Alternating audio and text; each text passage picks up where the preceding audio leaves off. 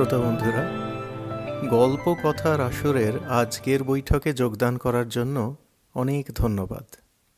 আমি রুদ্র দত্ত। আজকে পড়ব আবার সত্যজিৎ রায়ের একটি গল্প, প্রফেসর শঙ্কু ও চি চিং।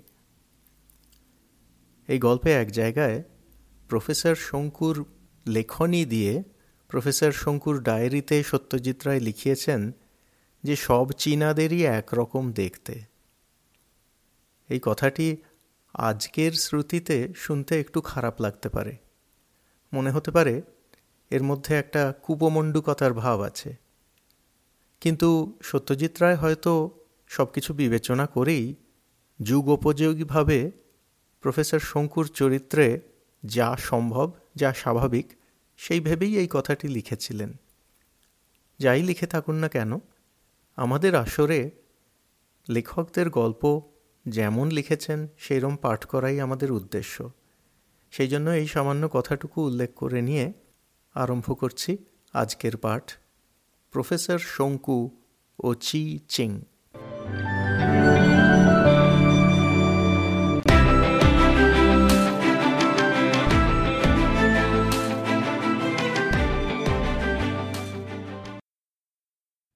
আঠেরোই অক্টোবর। আজ সকালে সবে ঘুম থেকে উঠে মুখটুক ধুয়ে ল্যাবরেটরিতে যাব, এমন সময় আমার চাকর প্রহ্লাদ এসে বলল, বৈঠকখানায় একটি বাবু দেখা করতে গিয়েছেন। আমি বললাম, নাম জিজ্ঞেস করেছিস? প্রহ্লাদ বলল আকে না, ইংরেজি বললেন, দেখে নেপালি মনে হয়। গিয়ে দেখি খয়েরি রঙের ঝোলা কোট পরা এক ভদ্রলোক, সম্ভবত চীন দেশীয়।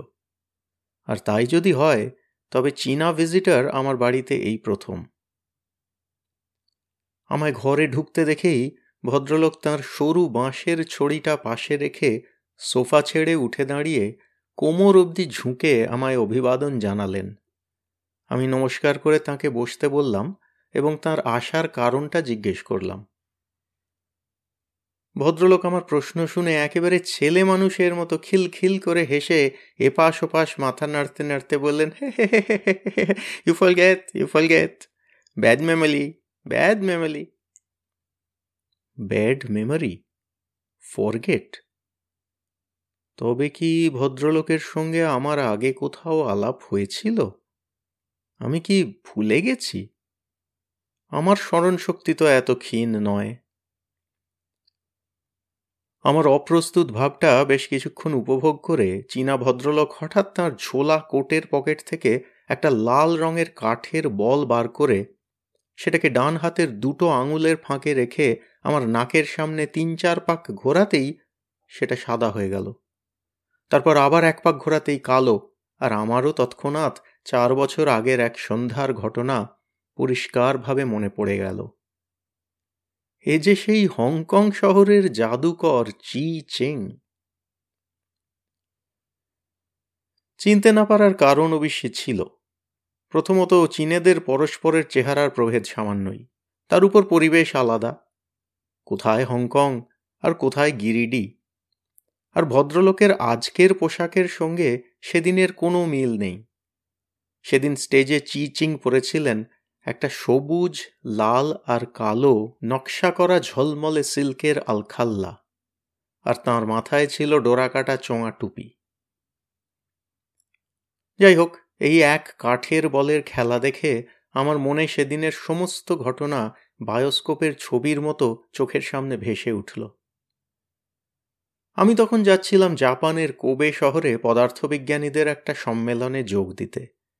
পথে হংকংয়ে দুদিন থেকেছিলাম আমারই এক আমেরিকান বন্ধু প্রফেসর বেঞ্জামিন হজকিন্সের বাড়িতে। হজকিন্স বৈজ্ঞানিক এবং ষাটের উপর বয়স হলেও ভারী আমুদে লোক। যেদিন পৌঁছলাম, সেদিন সন্ধ্যায় তিনি আমাকে ধরে নিয়ে গেলেন চি চিং এর ম্যাজিক দেখাতে। ম্যাজিক আমার ভালো লাগে, তার একটা কারণ হচ্ছে ম্যাজিকের কারসাজি ধরে ফেলার মধ্যে আমি একটা ছেলে মানুষই আনন্দ পাই। তাছাড়া কোনো নতুন ধরনের ম্যাজিক দেখলে জাদুকরের বুদ্ধির তারিফ করতেও ভালো লাগে। উঁচু দরের জাদুকর মাত্রেরই বিজ্ঞানের সাহায্য নিতে হয়। পদার্থবিজ্ঞান, রসায়ন, শরীরতত্ত্ব, মনস্তত্ত্ব, এসবই তাদের ঘাঁটতে হয়। চি চিংয়ের নাকি বেশ নামডাক আছে, তাই তিনি কি ধরনের জাদু দেখান সেটা জানার একটা আগ্রহ ছিল। হজকিন্সের অনুরোধ তাই এড়াতে পারলাম না। হাত সাফাইয়ের কাজ, আলো ছায়ার কারসাজি, যান্ত্রিক ম্যাজিক রাসায়নিক ভেলকি, এসবই চিচিং ভালোই দেখালেন। কিন্তু তারপর যখন হিপনটিজম বা সম্মোহনের জাদু দেখাতে আরম্ভ করলেন, তখনই ব্যাপারটা কেমন যেন আপত্তিকর বলে মনে হতে লাগল। সবচেয়ে খারাপ লাগল যখন কতকগুলি নিরীহ গোবেচারা দর্শক বাছাই করে তাদের স্টেজের উপরে ডেকে নিয়ে গিয়ে চি চিং নানানভাবে তাদের অপদস্থ করতে শুরু করলেন। একটি লোক তো প্রায় পাঁচ মিনিট ধরে আপেল মনে করে উলের বল চিবোলেন। আর একজন তাঁর পোষা কুকুর মনে করে বেশ করে একটা চেয়ারের হাতলে হাত বুলোতে লাগলেন। মোহ কাটবার পর দর্শকদের অট্টরোলে এইসব লোকেদের মুখের অবস্থা সত্যিই শোচনীয় হয়েছিল। আমি হজকিন্সকে বললাম, আমার ভালো লাগছে না।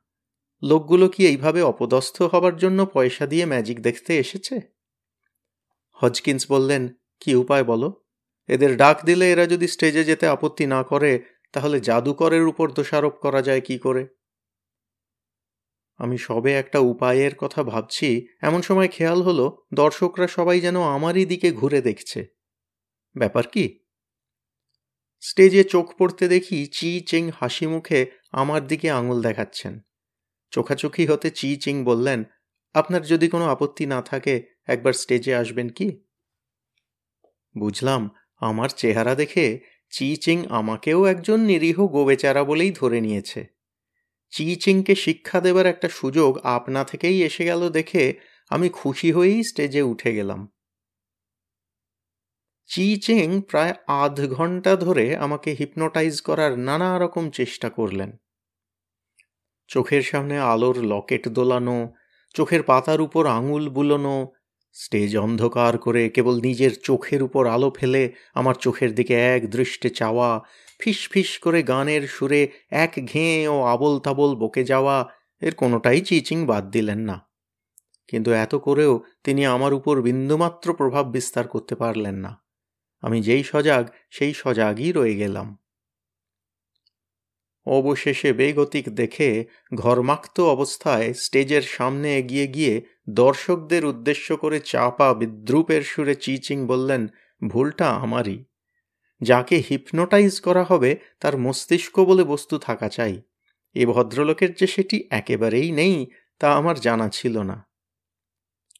দর্শকদের কাছে সেদিনকার মতো হয়তো চিচিংয়ের মান রক্ষা হয়েছিল কিন্তু তার নিজের মনের অবস্থা কি হয়েছিল সেটা জানতে পারিনি, যদিও সেটা অনুমান করা কঠিন নয়। পরের দিন হংকং ছেড়ে জাপানে চলে যাই। ফিরতি পথে যখন আবার হংকংয়ে নামি, তখন শুনি চিচিং ম্যাজিক দেখাতে চলে গেছেন অস্ট্রেলিয়া। তারপর এই চার বছর পরে আমার এই গিরিডির ঘরে তার সঙ্গে আমার সাক্ষাৎ। কিন্তু তাঁর আসার উদ্দেশ্যটা কি? আমি প্রশ্ন করবার আগে চি চিচেঙি কথা বললেন। ইউ, প্রফেসর শোকু উত্তরে জানালাম, আমি সেই ব্যক্তি। You, scientist? তাই তো মনে হয়। Science is magic. তা একরকম ম্যাজিকই বটে। And magic is science Chi Ching বারবার হাসছেন। আমি ক্রমাগত গম্ভীর থাকলে অভদ্রতা হয়, তাই এবার আমি তার হাসিতে যোগ দিলাম। ইউ ওয়ালখিয়া? অর্থাৎ এটা কি তোমার কাজের জায়গা? আমি বললাম হ্যাঁ। তারপর চি চিংকে নিয়ে গেলাম আমার ল্যাবরেটরি দেখাতে। আমার আবিষ্কৃত যন্ত্রপাতি, আমার তৈরি ওষুধপত্র, আমার কাজের সরঞ্জাম, চার্ট ইত্যাদি দেখতে দেখতে চি চিং বারবার বলতে লাগলেন, ওয়াঙ্গাফুল ওয়াঙ্গাফুল। পাশাপাশি তিনটে বড় বড় বোতলে তরল পদার্থ দেখে চিচিং বললেন ওয়াটাল আমি হেসে বললাম, না, জল নয়। এগুলো সব মারাত্মক acid. Acid? Very nice very nice. Acid কেন নাইস হবে সেটা আমার বোধগম্য হলো না। দেখা শেষ হলে একটা চেয়ারে বসে পকেট থেকে একটা বেগুনি রুমাল বার করে ঘাম মুছে চিচিং বললেন ইউ আল ক্লেথ চিচিংয়ের কথার প্রতিবাদ করে আর অযথা বিনয় প্রকাশ করলাম না, কারণ আমি যে গ্রেট সেটা অনেক দেশের অনেক গণ্যমান্য ব্যক্তি এর অনেক আগেই স্বীকার করেছেন। Yes you are great but I am গ্লেটাল লোকটা বলে কি, কোথাকার কোন এক পেশাদার ম্যাজিশিয়ান অর্ধেক সময় লোকের চোখে ধুলো দিয়ে পয়সা নিচ্ছে আর সে বলে কিনা আমার চেয়ে গ্রেটার? কি এমন মহৎ কীর্তি তার রয়েছে, যেটা পৃথিবীর আর পাঁচটা পেশাদারি জাদুকরের নেই? প্রশ্নটা মনে এলেও মুখে প্রকাশ করলাম না। প্রহ্লাদ কিছুক্ষণ আগেই কফি দিয়ে গিয়েছিল। চিচিং দেখি কফির পেয়ালা হাতে নিয়ে কড়ি কাঠের দিকে চেয়ে আছেন। আমিও তার দৃষ্টি অনুসরণ করে উপর দিকে চাইতেই চিচিং বলে উঠলেন লিজাদ লিজার্ড অর্থাৎ সরীসৃপ যেটাকে লক্ষ্য করে কথাটা বলা হলো, সেটা হলো আমার ল্যাবরেটরির বহুকালের বাসিন্দা টিকটিকি। জানোয়ারটির বাংলা নাম চি চিংকে বলতে তিনি আবার খিলখিল করে হেসে উঠলেন। টিকি টিকি ভেরি নাইস, টিকি টিকি। দুই চুমুকে কফিটা শেষ করেই চি চিং উঠে পড়লেন। তিনি নাকি কলকাতায় ম্যাজিক দেখাবেন সেই রাত্রেই, সুতরাং তাঁর তাড়াতাড়ি ফিরে যাওয়া দরকার। গিরিডি এসেছেন নাকি একমাত্র আমার সঙ্গেই দেখা করতে? চি চিং চলে যাওয়ার পর অনেক ভেবেও তার আসার কোনো কারণ খুঁজে পেলাম না।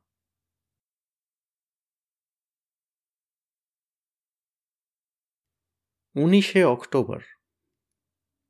আজ দুপুরে আমার ল্যাবরেটরিতে কাজ করছি। এমন সময় আমার বেড়াল নিউটন এসে তড়াক করে আমার কাজের টেবিলের উপর উঠে বসল। এই কাজটা নিউটন কখনো করে না। টেবিলের উপরটা আমার গবেষণার নানান যন্ত্রপাতি ওষুধপত্রে ডাঁই হয়ে থাকে। সে আমার বাড়িতে প্রথম আসার কয়েকদিনের মধ্যেই একবার টেবিলে ওঠাতে আমার কাছে ধমক খেয়েছিল। তারপর থেকে আর দ্বিতীয়বার ধমকের প্রয়োজন হয়নি। আজ তাকে এভাবে নিষেধ অগ্রাহ্য করতে দেখে আমি বেশ থতমত খেয়ে গিয়েছিলাম। তারপর সামলে নিয়ে কড়া করে কিছু বলতে গিয়ে দেখি সেও চেয়ে আছে কড়ি কাঠের দিকে। উপরে চেয়ে দেখি কালকের মতো আজও টিকটিকিটা সেইখানেই দাঁড়িয়ে আছে। নিউটন এ টিকটিকি ঢের দেখেছে এবং কোনোদিন কোনো চাঞ্চল্য প্রকাশ করেনি। আজ সে পিঠ উঁচিয়ে লোম খাড়া করে এমন তীক্ষ্ণ দৃষ্টি দিয়ে ওটাকে চেয়ে দেখছে কেন? নিউটনকে ধরে নামিয়ে দেব মনে করে তার পিঠে হাত দিতেই সে এমন ফ্যাঁস করে উঠল যে আমি রীতিমতো ভড়কে গেলাম। টিকটিকির মধ্যে এমন কিছু কি সে দেখেছে যেটা মানুষের চোখে ধরা পড়ছে না? দেরাজ খুলে বাইনোকুলারটা বার করে সেটা দিয়ে টিকটিকিটাকে দেখলাম। সামান্য একটু পরিবর্তন দেখা যাচ্ছে কি? মনে হলো পিঠের উপর লাল চাকা চাকা দাগটা যেন ছিল না। আর চোখের মধ্যে যে হলদের আভা, সেটাও কি আগে লক্ষ্য করেছি কোনো কোনোদিন? বোধহয় না, তবে এটা ঠিক, এর আগে কোনো দিন বাইনোকুলার দিয়ে এত কাছ থেকে টিকটিকিটাকে দেখার প্রয়োজন হয়নি। জানোয়ারটাকে নড়তে দেখে চোখ থেকে যন্ত্রটাকে সরিয়ে নিলাম। টিকটিকিটা সিলিংওয়ে দেয়ালে এসে নামল। তারপর দেয়াল বেয়ে নেমে এসে সুরুত করে আমার শিশি বোতলের আলমারিটার পিছনে ঢুকে গেল। তাকে আর দেখতে না পেয়েই বোধহয় নিউটনের উত্তেজনাটা চলে গেল। সে নিজেই টেবিল থেকে নেমে একটা গর গর আওয়াজ করতে করতে দরজা দিয়ে বাইরের বারান্দায় চলে গেল। আমিও টিকটিকির চিন্তা মন থেকে দূর করে আমার গবেষণার কাজ নিয়ে পড়লাম। আপাতত আমার কাজ হচ্ছে একটি পদার্থ আবিষ্কার করা, যেটার ছোট্ট একটা বড়ি পকেটে রাখলেই মানুষ শীতকালে গরম এবং গ্রীষ্মকালে ঠান্ডা অনুভব করবে। অর্থাৎ এয়ার কন্ডিশনিং পিল আমার চাকর প্রহ্লাদ প্রায় ত্রিশ বছর ধরে আমার কাজ করছে। সে আমার ল্যাবরেটরির জিনিসপত্র কখনো ঘাঁটাঘাঁটি করে না। বাইরের লোকজন কদাচিৎ আমার বাড়িতে এলেও আমার ল্যাবরেটরিতে কখনোই আসে না। এক বৈজ্ঞানিক না হলে অথবা আমি নিজে না নিয়ে এলে। আমি যখন ল্যাবরেটরিতে থাকে না, তখন দরজা তালা দিয়ে বন্ধ থাকে। জানলাগুলোও ভিতর দিক থেকে চিটকিনি লাগানো থাকে। কাল রাত্রেও দেখে গেছি যে আমার সেই ভীষণ তেজি অ্যাসিডের তিনটি বোতলই প্রায় কানায় কানায় ভর্তি। আজ সকালে ল্যাবরেটরিতে ঢুকে টেবিলের দিকে চোখ পড়তেই দেখি বাঁ দিকের অর্থাৎ কার্বোডায়াবলিক অ্যাসিডের বোতলটা প্রায় অর্ধেক খালি। রাতারাতি যে অ্যাসিড বাষ্প হয়ে উবে যাবে, তার কোনো সম্ভাবনা নেই। বোতলের গায়ে ফুটো ফাটাও নেই যে চুইয়ে টেবিলে পড়ে শুকিয়ে যাবে। অ্যাসিড তবে গেল কোথায়? তিনটি অ্যাসিডের প্রত্যেকটি এত তেজিয়ান যে সেগুলো নিয়ে কেউ অসতর্কভাবে ঘাঁটাঘাঁটি করলে তার মৃত্যু অনিবার্য। আমি বিস্তর মাথা ঘামিয়ে এই রহস্যের কোনো কুল কিনারা পেলাম না। অথচ অ্যাসিডের অভাবে আমার এক্সপেরিমেন্ট চালানো অসম্ভব। এই অবস্থায় কি করা যায় সেটা ভাবছি। এমন সময় একটা মৃদু খচমচ শব্দ পেয়ে পিছন ফিরে দেখি, আমার শিশি বোতলের আলমারির মাথার উপর দিয়ে একটা প্রাণী উঁকি দিচ্ছে। প্রাণীটি আমারই ল্যাবরেটরির সেই প্রায় পোষা টিকটিকি। কিন্তু এখন আর তাকে টিকটিকি বলা চলে না, কারণ তার চেহারায় কিছু পরিবর্তন ঘটেছে। চোখের মনিতে এখন আর কালো অংশ বলে কিছুই নেই। সবটাই হলদে এবং সেটা মোটেই স্নিগ্ধ হলদে নয়, বরঞ্চ তাতে কেমন যেন একটা আগুনের ভাঁটার আভাস আছে। নাকেও একটা প্রভেদ লক্ষ্য করলাম, ফুটোগুলো আগের চেয়ে অনেক বড়। গায়ের রং আগে ছিল হালকা সবুজ ও হলদে মেশানো। এখন দেখছি সর্বাঙ্গ লাল চাকা চাকায় ভর্তি। আলমারির পিছনে টিকটিকির অস্তিত্ব সম্বন্ধে যদি আমি না জানতাম, তাহলে মনে করতাম এ এক নতুন জাতের সরীসৃপ। টিকটিকিটা কিছুক্ষণ এক দৃষ্টে আমারই দিকে তাকিয়ে নাক দিয়ে ফোঁস করে নিঃশ্বাস ফেলল। ফোঁস বলছি এই জন্যে যে নিঃশ্বাসের শব্দটা আমি শুনতে পেয়েছিলাম। আর একটা কথা বলা হয়নি, টিকটিকিটা লম্বায় আগের চেয়ে কিছু বেশি বলে মনে হলো। আমি তাকিয়ে থাকতেই সেটা আমার দিক থেকে দৃষ্টি ঘুরিয়ে নিয়ে টেবিলের দিকে চাইল।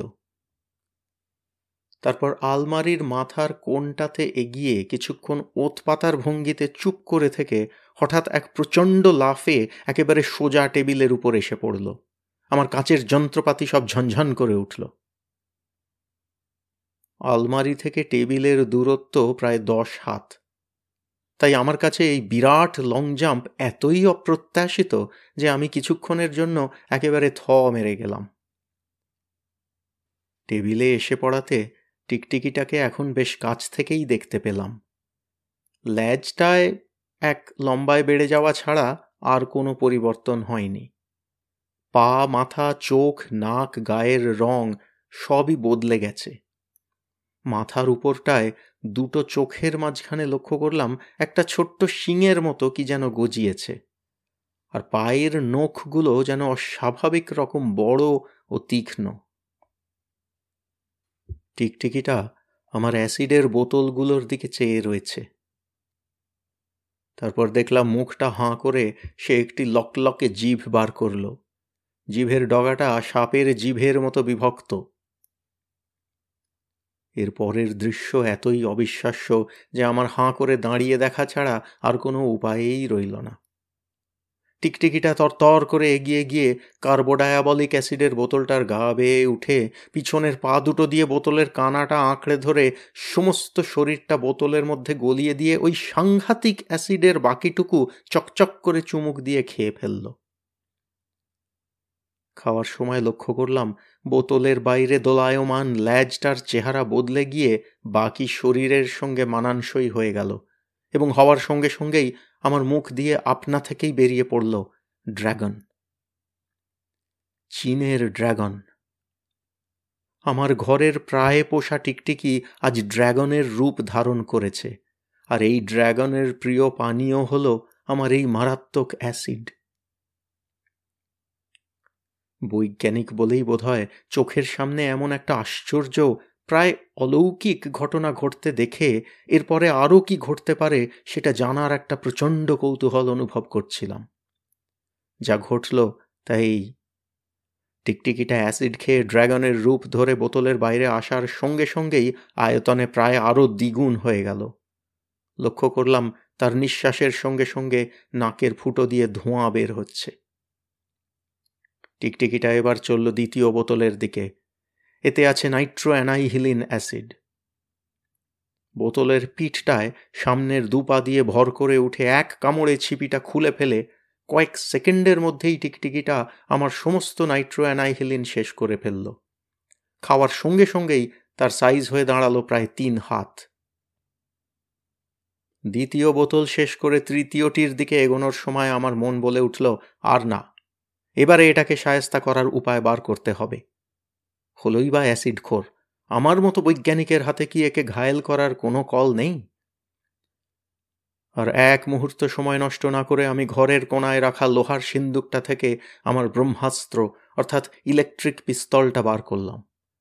তাগ করে মারলে একটি চারশো ভোল্টের বৈদ্যুতিক শখ যে কোনো প্রাণীকে নিঃসন্দেহে ধরাশায়ী করবে। পিস্তলটি আবিষ্কার করার পর আজ পর্যন্ত এটার ব্যবহার করার কোনো প্রয়োজন হয়নি। আজ আমি এর শক্তি পরীক্ষা করব এই ড্র্যাগনের উপর।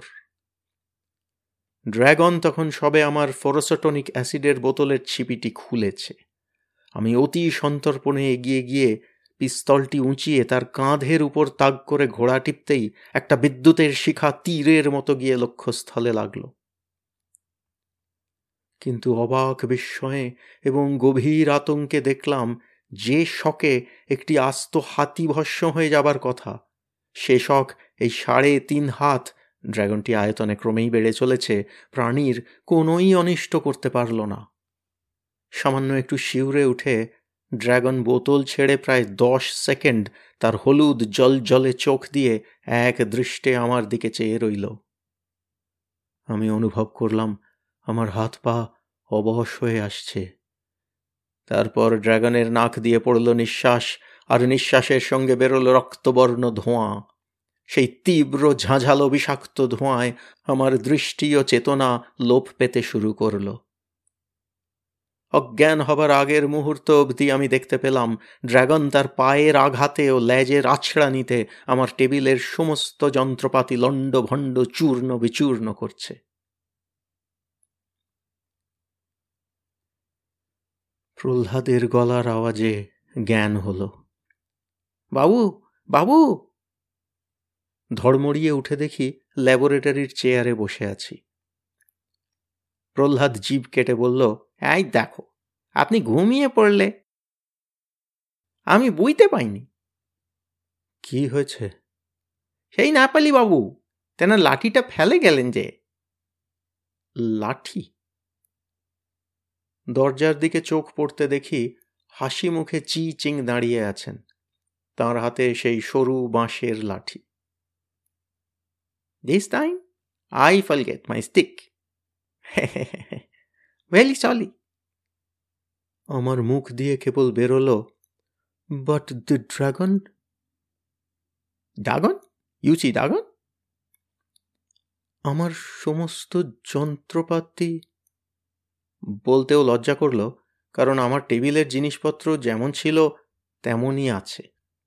কিন্তু অ্যাসিড? তিনটি বোতলই যে খালি। আমি বিস্ফারিত নেত্রে খালি বোতলগুলোর দিকে চেয়ে আছি। এমন সময় শুনলাম চিচিং এর খিলখিল হাসি। লিটল ম্যাজিক বা দি গ্লেট ম্যাজিক ওই তোমার ড্রাগন। চিচিং কড়িকাঠের দিকে আঙুল দেখালেন। উপরে চেয়ে দেখি আমার চিরপরিচিত টিকটিকি তার জায়গাতেই রয়েছে। অ্যান্টিওলাসিড এবার টেবিলের দিকে চাইতেই চোখের নিমেষে তিনটি খালি বোতল স্বচ্ছ তরল পদার্থে কানা অবধি ভরে উঠল। চি চিং এবার বাঙালি কায়দায় দুটো হাতের তেলও একত্র করলেন। নমস্কার, প্রফেসর শঙ্কু চি চিং চলে গেলেন। প্রহ্লাদ শুনলাম বলছে ভাবলাম, বেশ সরেশ লাঠি খান কাজে দেবে। ও মা, বাবু, এই গেলেন আর এই এলেন? পাঁচ মিনিটও হয়নি। পুনশ্চ, আঠেরোই অক্টোবর। ড্র্যাগনের ঘটনাটা ডায়েরিতে লিখতে গিয়ে দেখি সেটা আগেই লেখা হয়ে গেছে আমারই হাতের লেখায়। এটাও কি তাহলে চিচিংয়ের দুর্ধর্ষ ম্যাজিকের একটা নমুনা?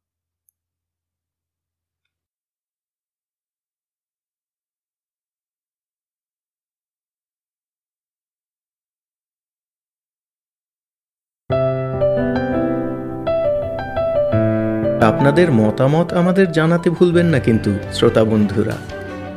আমাদের ওয়েবসাইট গল্প কথার আসর dot org G O L P O K O T H A R A S O R dot O R G